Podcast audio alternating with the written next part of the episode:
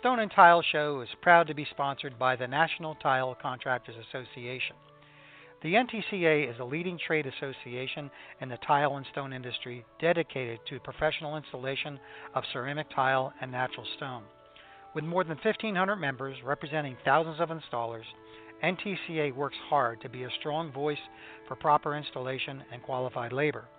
The association invests in a professional staff to provide technical support and assistance and offers free educational seminars and regional training opportunities around the country.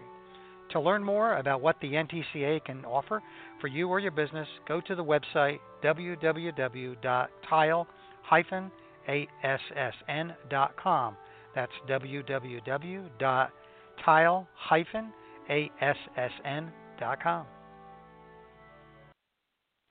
Good evening, folks, and welcome to the Stone and Tile Show. I am your host, Fred Houston, sitting here like I know a lot of people are out there. You folks hopefully are keeping busy, if not keeping busy with business, at least keeping busy around the house as you're staying in your house and not going anywhere, as I have been for the past, God, it seems like months, but I know it's only been like about 3 weeks or so. Anyway, I'm scheduled to have a guest on here, and he hasn't called in yet, but until he does, if anyone wants to call in and discuss anything stone and tile related, the number is 323-870-3968. That's 323-870-3968. 3968. A couple of things. I'm sure you've seen my my little video post that I did this morning. And yes, I know I need a haircut, as I'm sure everyone else does out there. But I wanted to just make an announcement that I do.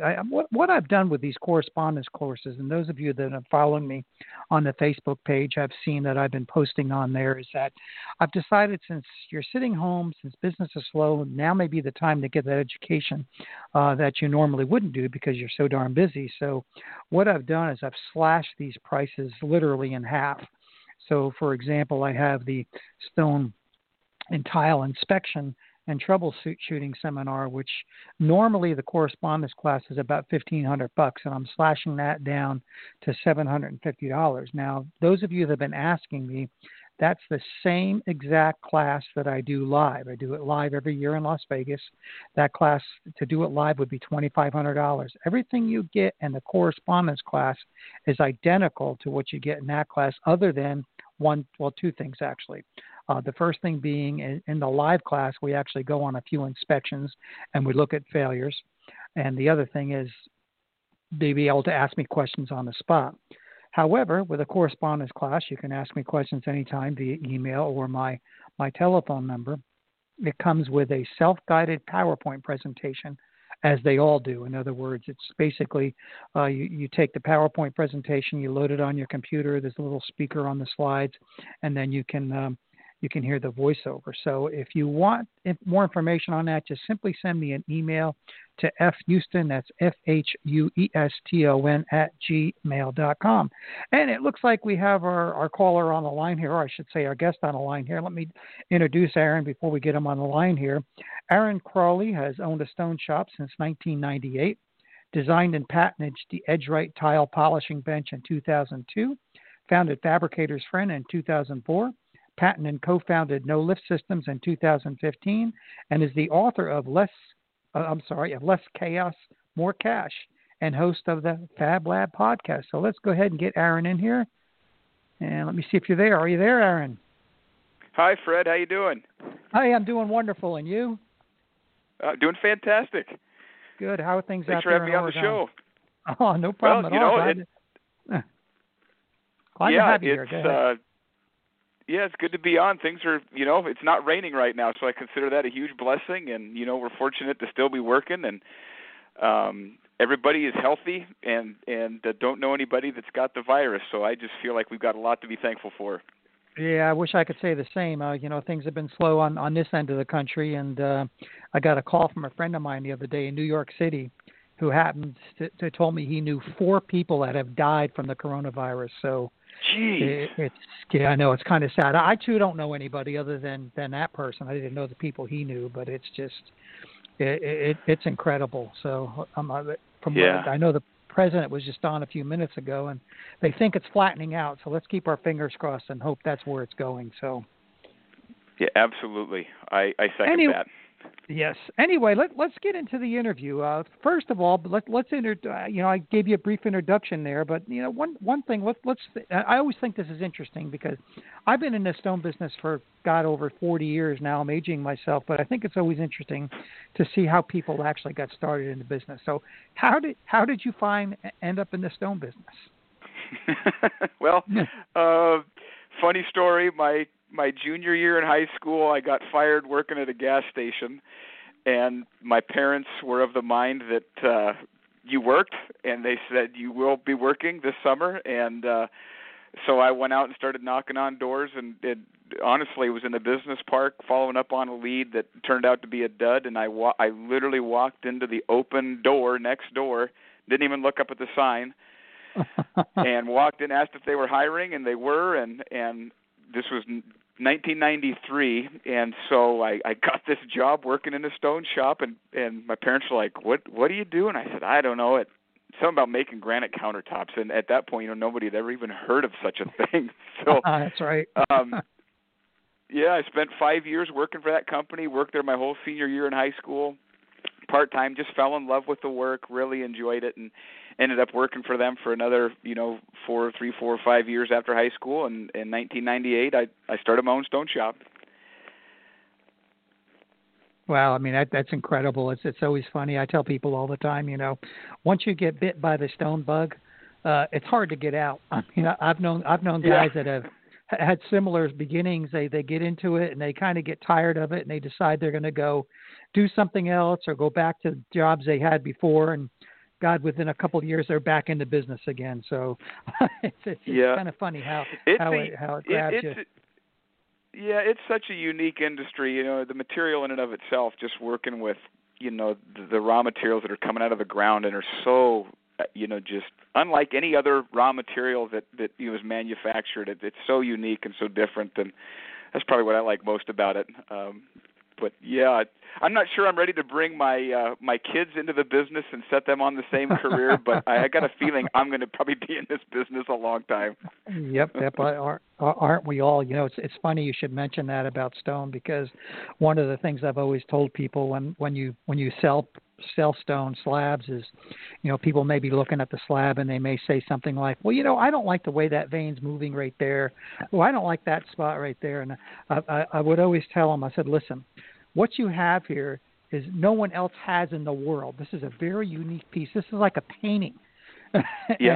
I know you have seen it as well as I know I have seen it, where we've had people even take slabs and hang them on the wall, as artwork. So it's definitely a unique material, and I've loved working with it. I still love it after 40 years being in this business. So, amen to that as well. Yeah, it's funny that you mentioned the art. I at one point thought I had a bazillion-dollar idea for all of the remnants that we had, and I actually took it was probably 3 or 4 pieces I had selected, just were really unique, and I found this. It's like an aluminum panel that's honeycombed, so it's very rigid, very thin, and very light. And so I milled these slabs down to like 1/4 inch, laminated into these aluminum panels, and then had them framed. I took them to actually a frame shop here, just around the corner from the shop. So I've actually got some art hanging on the wall. Oh, wow. Which is, I believe, very, very similar to you. It's like art, and I think it's worth – some of it is, some of it not. Right. It's not Ubatuba that's hanging on my wall.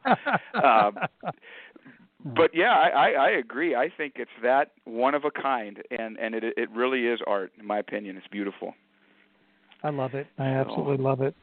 Now, let's get into your – you currently have a fab shop. Is that correct? Yeah, mm-hmm. So in that shop, let's talk about, everybody has their niche, especially nowadays where, I can remember back in the days where you could go to a town like Orlando, which my company was originally from, and there was like 1 or 2 fabricators in the entire city. Now there's hundreds in that same city. So, everybody's got to have a niche. So what's your niche? Yeah, in the countertop fabrication installation, our specialty is residential, what we call residential countertop replacement. And so we specialize in offering a very turnkey, very light footprint, kind of all-inclusive way for a homeowner. So we contract directly with the homeowner, where we're handling the plumbing, the removal and disposal of the countertops, the installation, the reconnection of the appliances, minor cabinetry. And what we kind of fell into that probably 15 years ago. It was a space that nobody was really focusing on, and it just was, we discovered that those people in that demographic were willing to pay a lot more for that higher level of service and not having to involve themselves in the process. And so we just kind of tailored our business around serving that clientele. It's probably 60% of our business. The balance of it is small remodeling contractors, where similarly we offer just a very high level of service, convenience, short turnaround time, so it's predictable for their schedule. And we found that those two, markets, if you will, are similar enough to where operationally they just flow right through. And when the big crash came in 2008, the retail business was what sustained us.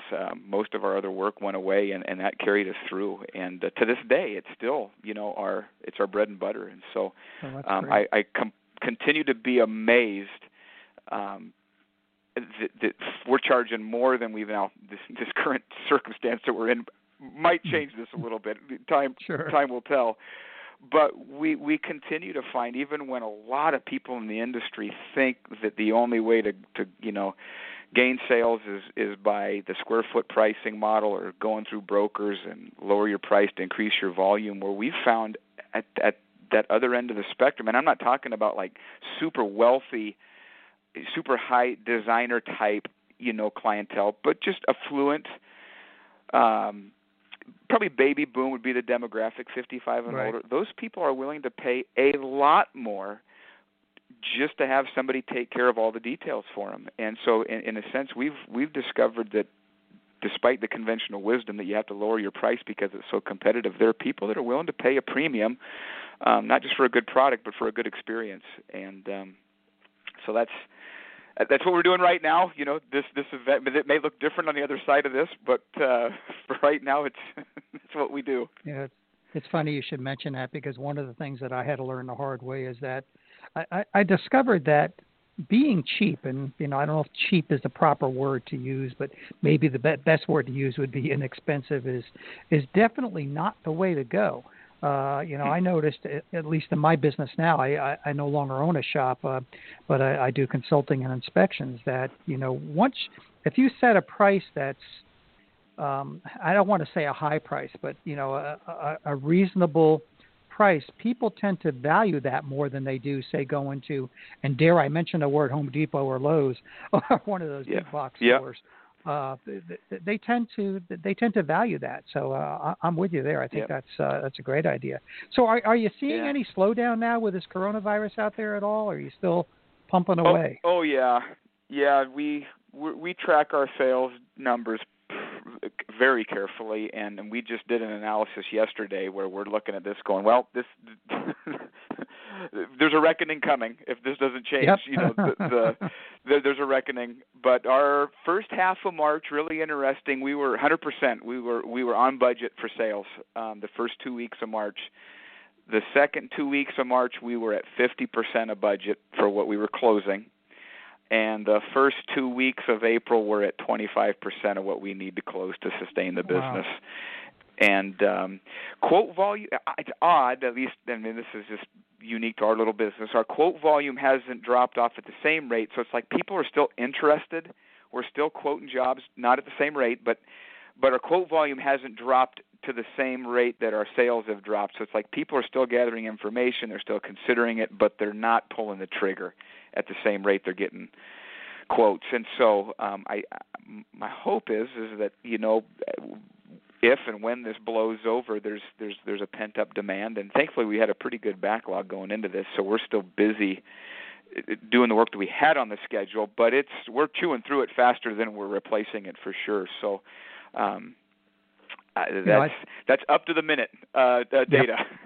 Yeah, well, you know, I think what can happen, and this is my 2 cents for what it's worth, is that, you know, there's so many people sitting at home now, and even myself. I mean, I've been sitting at home here for the last 3 weeks doing work on the computer and that, and I'm seeing things around the house I want done. So, I mean, I've replaced a couple cabinets. I actually knocked a wall out. So I'm wondering if what I think is going to happen is what you're saying is people are saying, you know what, let's replace that countertop, or let's redo those cabinets or whatever. Let's get a quote right now. And boy, I tell you, when this whole thing is over with, it's probably going to boom like no tomorrow. So let's hope that's what happens.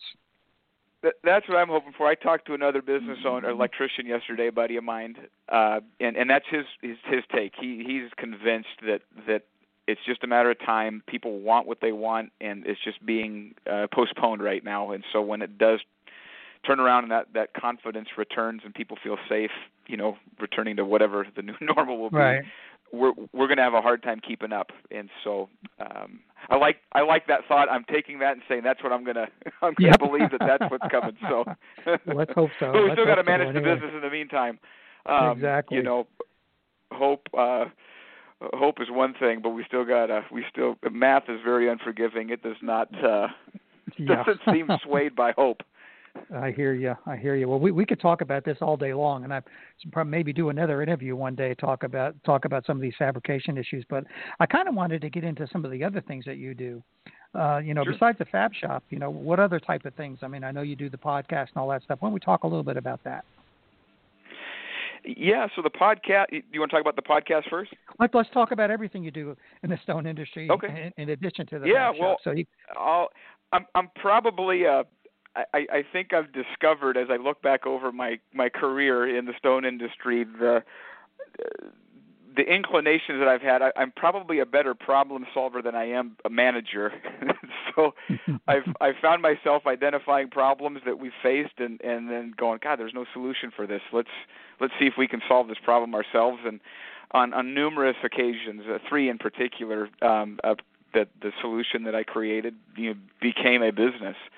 And so I briefly mentioned the Edge Right to you, and that I don't even know if that's being sold. That business was sold a couple of times since I was involved, but I had done tile edging along with stone fabrication when I first started, and I had developed a piece of equipment that used toggle clamps to push the tile up against an aluminum extrusion. So as I was edging the tile, even though they might be different thicknesses, it set all the surfaces to the same level, and so I could get a real straight and clean transition line. Oh, nice! And nice. I was doing work for a big tile company, and they saw that, and they said, "Man, we got to patent this thing," which we did. And long story short, I escaped with a great experience and some pretty expensive and painful lessons. That really, when I look at how much money that cost, and it just the hard knocks, you got to do it. But when we launched the No Lift, which is a granite countertop or quartz countertop installation cart, I think we incorporated that in 2015. So it's a piece of equipment that we developed, proved out. You know, having a fab shop and install crews, we were able to prototype it and refine it. And I had no intention of building a business. Absolutely, I didn't. I was like, I already don't want the business I have. I don't want another one. But we got this thing to the point where our installers said, we're never leaving the shop again without this cart. And we felt that was saying something, because installers are pretty particular, maybe sometimes bordering on a little cynical. So we thought, wow, that's interesting. And the way the No Lift works, No Lift Install System is the name of the device that we patented and are currently selling. It's electric actuator that lifts to frame. Looks kind of like a sheetrock cart. It's got a frame with an electric actuator on it, and that frame has little feet that kick out, and it lifts the countertop up to cabinet height with a remote control, you know, wand on your lanyard.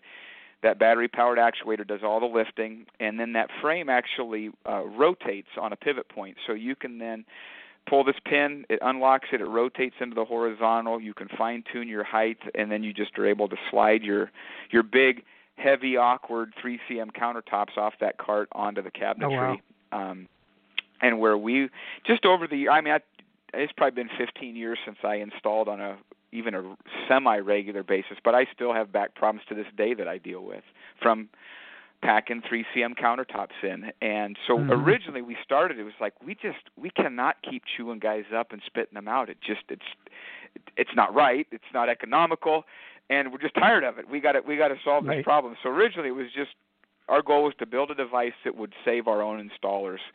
And it turns out it was a device that other people really wanted. And so that's really, I'm very glad that we did that, because it's having a huge impact on a lot of installers. We talk to guys virtually every day that either are themselves broke down and can't install anymore, or have former installers that, you know, they just can't do it. They're running equipment or templating, or they've just gotten out of the business altogether because lifting the counters day in and day out just wore them out. And so that's probably the most exciting thing. I feel like that's doing the most good for the most number of people. Thankfully, I got a great business partner that's running that business, and I, like I said, I'm not a great manager, so I try to stay out of it. For all possible. Part of the success of business is knowing where your weaknesses are and where your strengths are. So amen to that. So, you know, I can also see where a table like that, not only, you know, are you saving your back, but you probably have less breakage too on installs, I would imagine. You do. It's astonishing, and we'd never really assessed what installing was costing, you know, us on a day-to-day basis, monthly basis. What's our labor? What's our breakage? Is there a way to do this, you know, more efficiently so we can get more done? And the cart, we were fortunate, almost miraculously, to stumble into a relationship. Actually, I wouldn't even say stumble. There was a divine appointment where we met and formed an alliance with a ramp manufacturer. It's called the Roller Ramp, and we've got exclusive distribution into the stone industry for this aluminum ramp that rolls up. It's got 1,000-pound capacity, very compact, very light, but extremely useful. And so the combination of having that ramp, where probably 75% of the jobs have 1 to 4 stairs getting into the work area, having the cart that does the lifting, the combination of those two factors probably increases our installers' output by 25% to 30%. It just, even though they're having to wait for the actuator to lift the counter cabinet height, the cumulative advantage of all of that, we get way more work out. We're not sending shop guys to the field like we used to, because there are just some L shapes and awkward counters that two guys simply cannot put those in place safely. Right. We eliminated all of that shop labor going to the field, which is costing us way more than we realized. And then we're not breaking countertops like we used to, because guys are fatigued. They're wore out. They got a piece halfway installed, and it binds up on the wall. And, you know, by that point, they just don't have anything left. And so, breakage, faster, and we're not wearing out our installers anymore. It makes sense. And we originally installed it just purely for the health aspect of it. Is we just can't keep doing this to our guys. Right. And kind of discovered after the fact that, you know, it's a huge labor-saving and money-making device. So it's kind of the best of both worlds. Makes sense. So what is this Fabricators Friend? What is that all about? Yeah, so that's another problem. I went to work in a stone shop back, 25 years ago, when wet polishing was just starting. They were still using sandpaper and aluminum oxide that was just phasing out when I went to work in the shop. God, I remember those days. I've only heard about them. I first polishing I did was with a set of wet pads, but I being soaking wet all the time, and it's just like, man, that's a miserable job. So anyway, probably within a year, I started my shop. I was talking to a buddy of mine, and we're up here in Oregon. You know, we don't get real extreme winters, but it's cold. And so when you're sopping wet from, October to May, it just isn't a real fun job being out polishing in the shop. And I was talking to a friend of mine who water skied year round, and I said, "No way! I don't believe never heard that before." And he's like, "Yeah, we ski year round," and I was like, "How? It's too cold." And he's like, "We wear dry suits." And I was like, "I mean, you mean a wetsuit?" And he's like, "No, I mean a dry suit." So long story short, he describes to me what a dry suit is. It's this, polyurethane coated nylon material fabric that has these rubber wrist seals and neck seals and ankle seals. And the first thing that popped into my mind was a sleeve that I could wear while polishing to keep my sleeves wet. And so I no joke, I went, as soon as I got done talking to him, I was so excited I could hardly stand it. I went this back when there were still phone books. I looked up ski, like supplies or ski boat, and there was a boat store the town over, and I called him. I said, hey, you guys got dry suits? And they said, yeah. I literally beelined it to that boat store. Went in, where are your dry suits? Okay, they're in the back. I went back there, and Fred, I'm not kidding with you. I put my arm into the sleeve of one of those dry suits, and that wrist seal formed around my wrist, and I went, I will never have soaking wet sleeves again. And wow. Here's the greater irony. Two of the biggest dry suit manufacturers in the country are outside of Portland.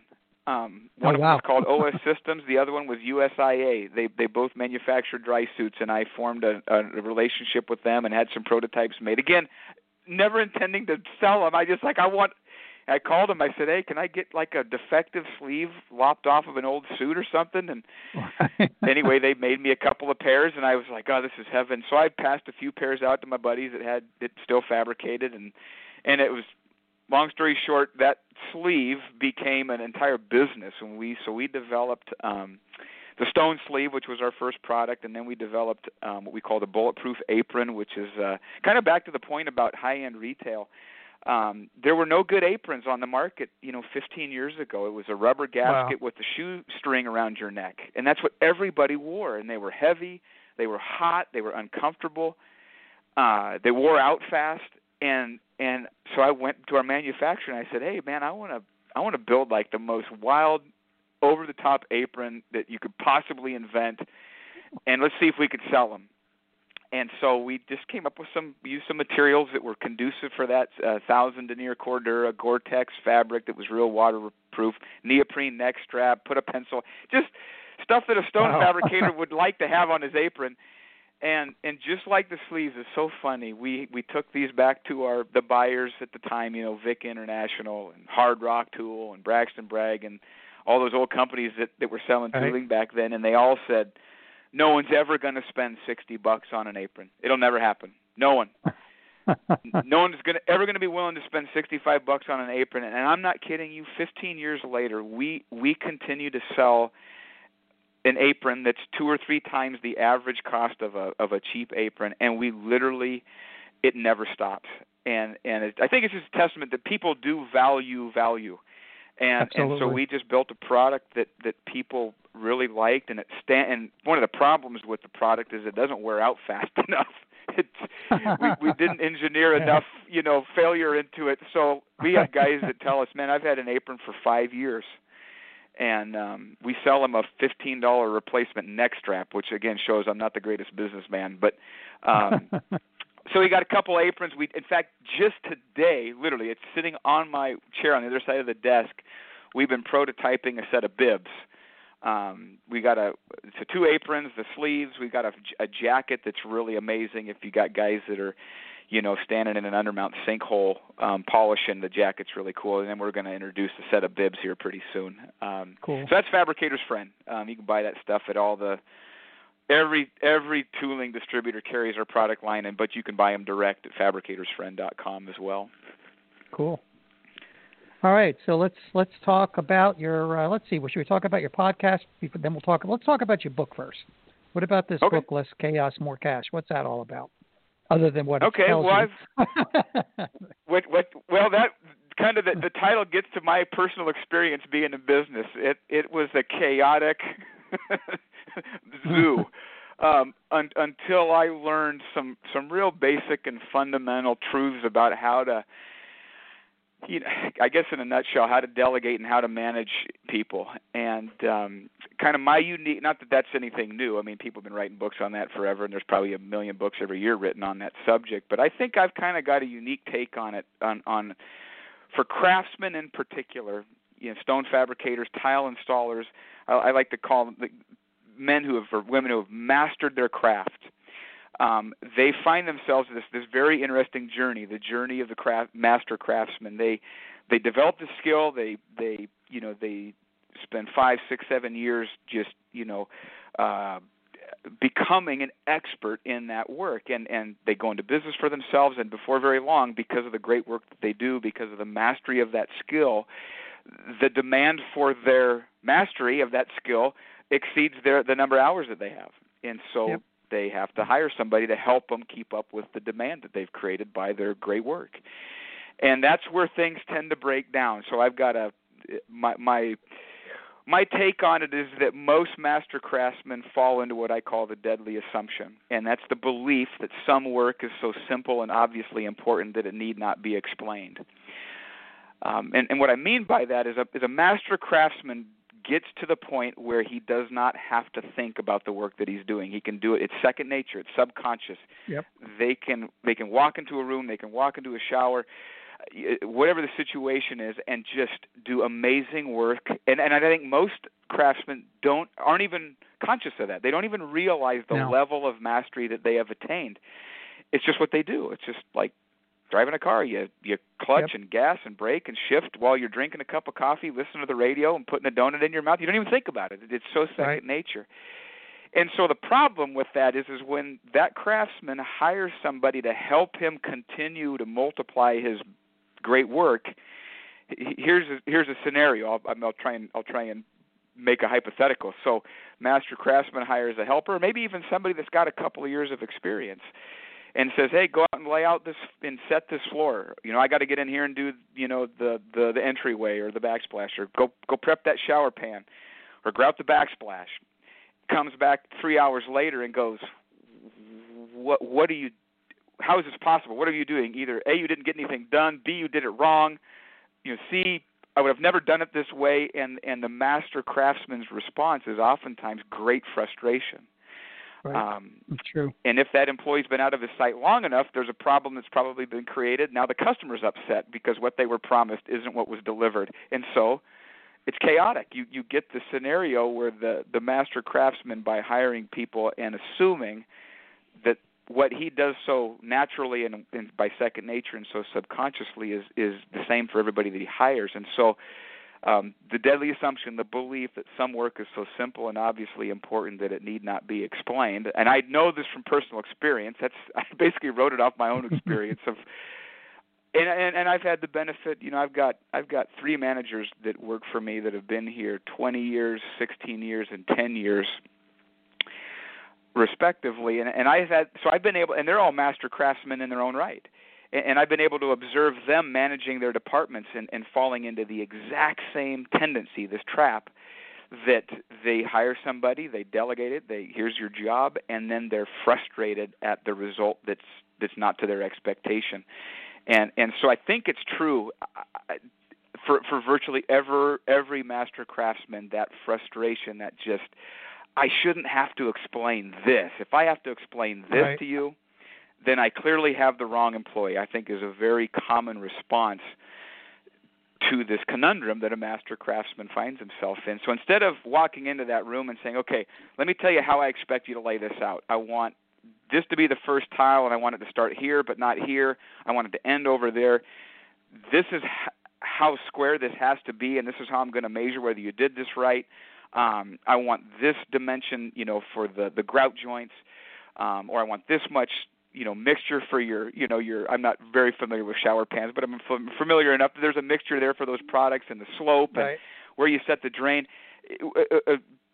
That's the gap, is being able to set those expectations so thoroughly that the master craftsman is able to transfer and multiply what he does so well through the people that he hires, because he has so carefully explained what the result is that he wants. He's provided the standards by which he's going to measure that work, and then where necessary has provided the written instructions so that employee can refer back. And what I've and so my book, Less Chaos, More Cash, is that's the essence of it, is how does a master craftsman take what he has spent years and in some cases decades mastering, and then multiply that through his employees, instead of becoming extremely frustrated and giving into the temptation to fire everybody that he hires because he's not happy with their work, but instead to effectively delegate. I got a little acronym, the process, and PRO is an acronym for position, result, and operation. And so when an owner or a craftsman wants something done, you've got to assign that task very clearly to a position in the company. You've got to define the result that you want, in measurable, explicit standards. I mean, like down to what the 16th, how is this going to be measured? And then the operation is you got to provide written instructions in some cases. And when an owner or a craftsman or a master craftsman can do that for his employees, that chaos, that always going around putting out fires and upset customers over here and employees that are doing something wrong over here, and it just transformed my entire business experience when I began to learn how to implement that. Number one, realize this isn't my employees' fault. Right. The fact that they cannot read my mind is not their fault. The fault lies with me, and the fact that I fail repeatedly to explain exactly what I want them to do, when, where, how well, and it's on me to communicate that effectively. And when I do, it's like magic. I don't get the calls. I can leave the shop for half a day and nobody even asks where I went because they didn't need me because I explained it to everybody. And that's the essence of less chaos, more cash. When an owner or a master craftsman can do that. I mean, we're gonna have to have you back on the show again because I mean, boy, you telling that story got me thinking of a whole slew of questions we could probably spend a good hour on. You know, one of the things, you know, I fell into that trap way back in the very beginning as well. But I also had employees who were master craftsmen, and they fell into that too. So it was like I got tons of questions on that. So we're going to leave that for right now because I think we're going to do another interview just on that subject alone because that's. So I'd love to. Oh, so yeah, go ahead. And I'm sorry if I'm monologuing. No, not at all. Shut me down if you need me to stop. No, that's really interesting. I mean, it's like I said as you were telling that story, I'm like, oh wow, what about this? What about that? Well, I got to ask him this. So that'd be great. So let's get off that subject right now, as great a subject as it is, and let's talk about Fab Lab, your podcast. Yeah. So. Kind of the same thing. I'll back up a little bit. So back in 2007, I had an idea. I had this idea for an article, and I went to a guy that was doing a class on writing, and so I went and attended this class, and part of that payment for that class was a free 30-minute consultation for a writing project. And so I went to the class, and then I submitted my article idea to him, and he helped me edit it. And I submitted it to Stone Business Magazine back in 2007, and they published it to my absolute astonishment. And then I was like, God, that was fun. I want to do that again. And before too long, I was writing a regular column for Stone Industry News. I wrote for Stone Business Magazine, and then for years I wrote for the Slippery Rock Gazette. And then I just kind of burned out. I just felt like I'm starting to have to say the same thing I've already said 3 times, and I'm not sure I can say the same thing again without just completely repeating myself. And I told him, I said, I got to stop. And but I discovered I loved communicating. I just absolutely, it's like this, so I didn't write for about 2 years, and then, gosh, about 2 years ago, I guess we started the podcast 2 years ago, so it was probably 2.5 years ago. I'd never heard a podcast in my life. Someone told me, and I looked up this subject, and lo and behold, there's this guy with this podcast, and I couldn't get enough. He was just talking about the subject I was so interested in, and there was just hundreds of episodes and every conceivable nuance of this particular topic. And then it dawned on me, wonder if I could do a podcast talking about the same stuff I used to write about, or the stuff in my book, sure, the stuff that I'm really passionate about. One of my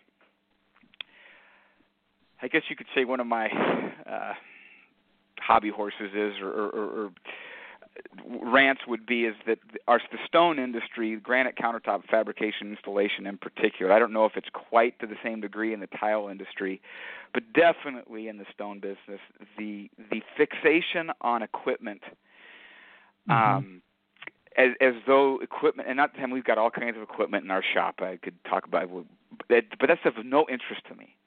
What I've discovered is that if I can't manage my business effectively, all the equipment in the world does me no good. True. And I was perpetually frustrated by the focus, and it just like the amount of attention that was put on the tooling and the blades and the CNCs and the saws and the template thing and the whatever.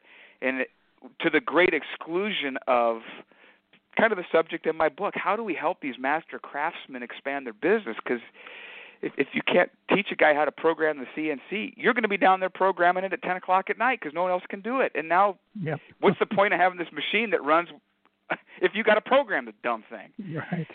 So I felt like there was this big opportunity to speak to the business aspect, to just avoid and kind of ignore all of the technical stuff and say, let's talk about leading employees. Let's talk about hiring. Let's talk about managing. Let's talk about sales.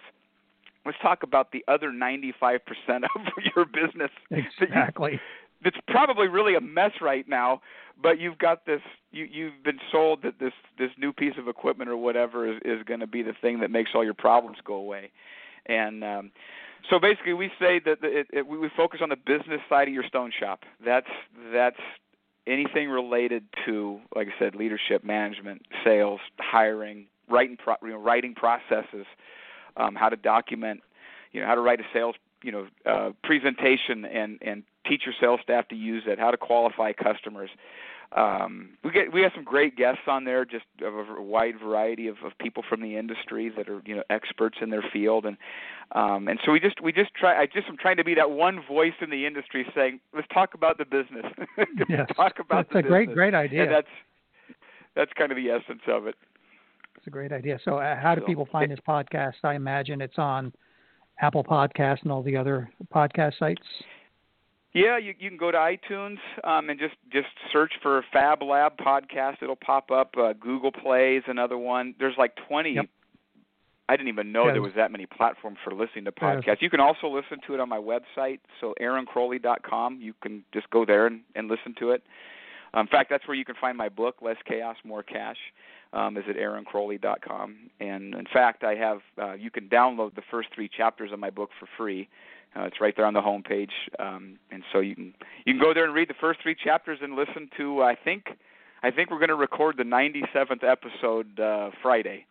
Oh, wow. Congratulations. So we're coming up on the 100th episode, so that's kind of fun. So, great. Well, Aaron, you're a wealth of information, man. I tell you, we could turn this into 2 or 3 shows, but unfortunately, we're running out of time. So any last-minute words of wisdom before we say goodbye? Boy, I'm not sure how wise I am if I have any of those. I'll end with this. Let's all look to what we have to be thankful for right now. There's a lot to be worried about. There's a lot to be concerned about because we don't know the future. But let's focus on what we do have to be thankful for. And anywhere we have an opportunity to help somebody else, I think that brings us great fulfillment and joy, and will help us get through this time. Great. And do you want to give out your contact information, your website again one last time? Oh, sure. Thank you. It's AaronCrowley.com, AaronCrowley.com. You can email me from there if you want to send me an email and see the other things that I've got going there. And so anybody wants to reach out and talk further about this subject, that's my passion, man. If I never see another countertop ever again, it will be okay. but what I really love doing is helping other craftsmen, figure out how to improve their business. Perfect. Well, I thank you very much. This was a great interview. And like I said, if you're interested, we'll go ahead and set another one up here sometime in the near future and talk a little bit more about your book and about some of the other subjects, even stone fabrication, other than maybe equipment. We'll talk about the business side. I'm not the best guy to talk about that stuff, but Fred, I'd be honored to do that. And thank you so much for the opportunity to be on your show. You're very, very welcome, Aaron. Have a good one and keep safe out there, okay? Hey, likewise. Take care. All right, bye-bye. Bye-bye. Yeah, that's a great interview. Great interview, guys. And, hopefully you got his contact information. That'd be great. All right, I'm going to take a break here real quick, play a commercial for you, and I'll be right back right after this. Are you looking for quality greenstone working products? ESP sells many lines of fine quality, environmentally safe products. Stone Pro, MB Stone Care, Bondstone and Touchstone Adhesives, More Stone Care products, Easy Care products, and Better Bio, which is over 80% bio-based and approved by the USDA. For more info, visit ESPSales.net. That's ESPSales.net. All right, folks, I'm back, and I guess I should finish up what I was talking about at the very beginning of the show, and that is my correspondence class. If you want more information on it, just go ahead and go to my website, which is stoneforensics.com, or just go ahead and drop me an email at fhouston@gmail.com. We got a lot of great shows coming up here in the future. One of the advantages of sitting here in my office is that I've lined up a lot of great interviews coming up, a lot of great information for you guys. So also, I'm always looking for people. If you know someone that wants to be interviewed, if you want to be interviewed, simply drop me an email. So, folks, thanks for listening. Until next time, keep setting those tiles, polishing that stone, and fabric later, my friends. Thank you, Tuff Skin, one of our gold sponsors. Marble etches and stains. Tuff Skin guarantees it will not. Tuff Skin provides a unique product and installation service anywhere in the USA with their proprietary stone laminate products. They protect marble countertops with an acid, oil, and waterproof guarantee. That's right, it's now possible to install marble, onyx, and travertine countertops without the worry of etching and staining from common household items like wine, lemon, coffee, or other acidic foods. People have been trying to figure this out for thousands of years, and Tuff Skin Surface Protection has done it. Available in gloss and satin to match the countertop finish. Visit them online at toughskinprotection.com. That's TUFF skinprotection.com to learn more.